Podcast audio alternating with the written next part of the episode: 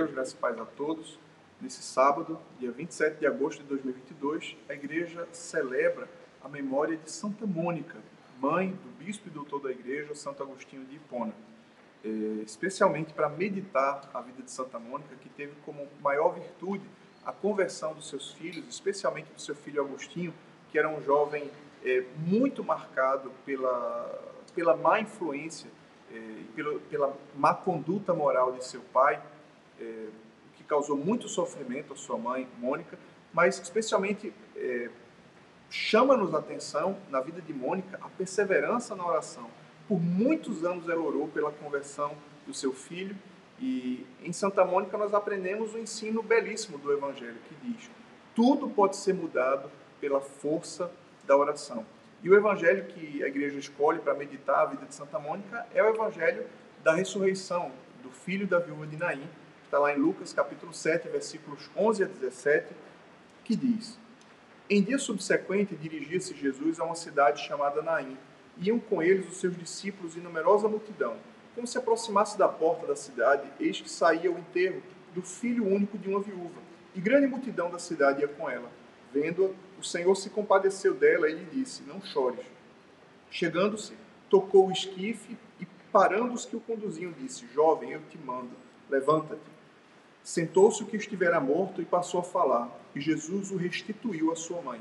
Todos ficaram possuídos de temor e glorificavam a Deus, dizendo: Grande profeta se levantou entre nós, e Deus visitou o seu povo. Esta notícia a respeito dele divulgou-se por toda a Judéia e por toda a circunvizinhança o Evangelho do Senhor. Louvado seja Jesus Cristo, que as palavras do Santo Evangelho perdoem nossos pecados. Nesse Evangelho nós vemos é, a grande desgraça na vida de uma mulher que tinha um único filho e o seu filho morreu. Ela era viúva. É, e, e pare para pensar, a gente está falando de uma época onde não existia previdência social, onde uma viúva sem filhos estaria condenada à, à indigência ou viver a partir da, da misericórdia dos outros. Ela não poderia é, trazer para si o próprio sustento. E Jesus vendo aquela cena da mulher que lamentava o seu filho, então Jesus se compadece profundamente, toca o esquife onde, onde jovem era carregado, então ordena aquele jovem que estava morto que ele volte à vida. Então o milagre acontece, aquele jovem ressuscita e todos ficam admirados. E a igreja escolhe esse evangelho para meditar sobre a vida de Santa Mônica. Sim, Santa Mônica era como essa viúva de Naim. O seu filho, embora estivesse vivo biologicamente, ele estava morto espiritualmente. E ela andava e sofria como, como uma mulher é, que tem um filho morto, embora ele esteja biologicamente vivo. Hoje nós dedicamos o Evangelho do dia a todas as mães que oram pela conversão dos seus filhos. Sim, Quantas mães hoje choram como essa viúva de Naim, é, porque os seus filhos estão aprisionados nas drogas, estão aprisionados em relacionamentos é, errados, estão aprisionados em circunstâncias difíceis, é, em prisões espirituais, verdadeiramente. E quantas mães têm chorado porque têm visto seus filhos se perderem no erro?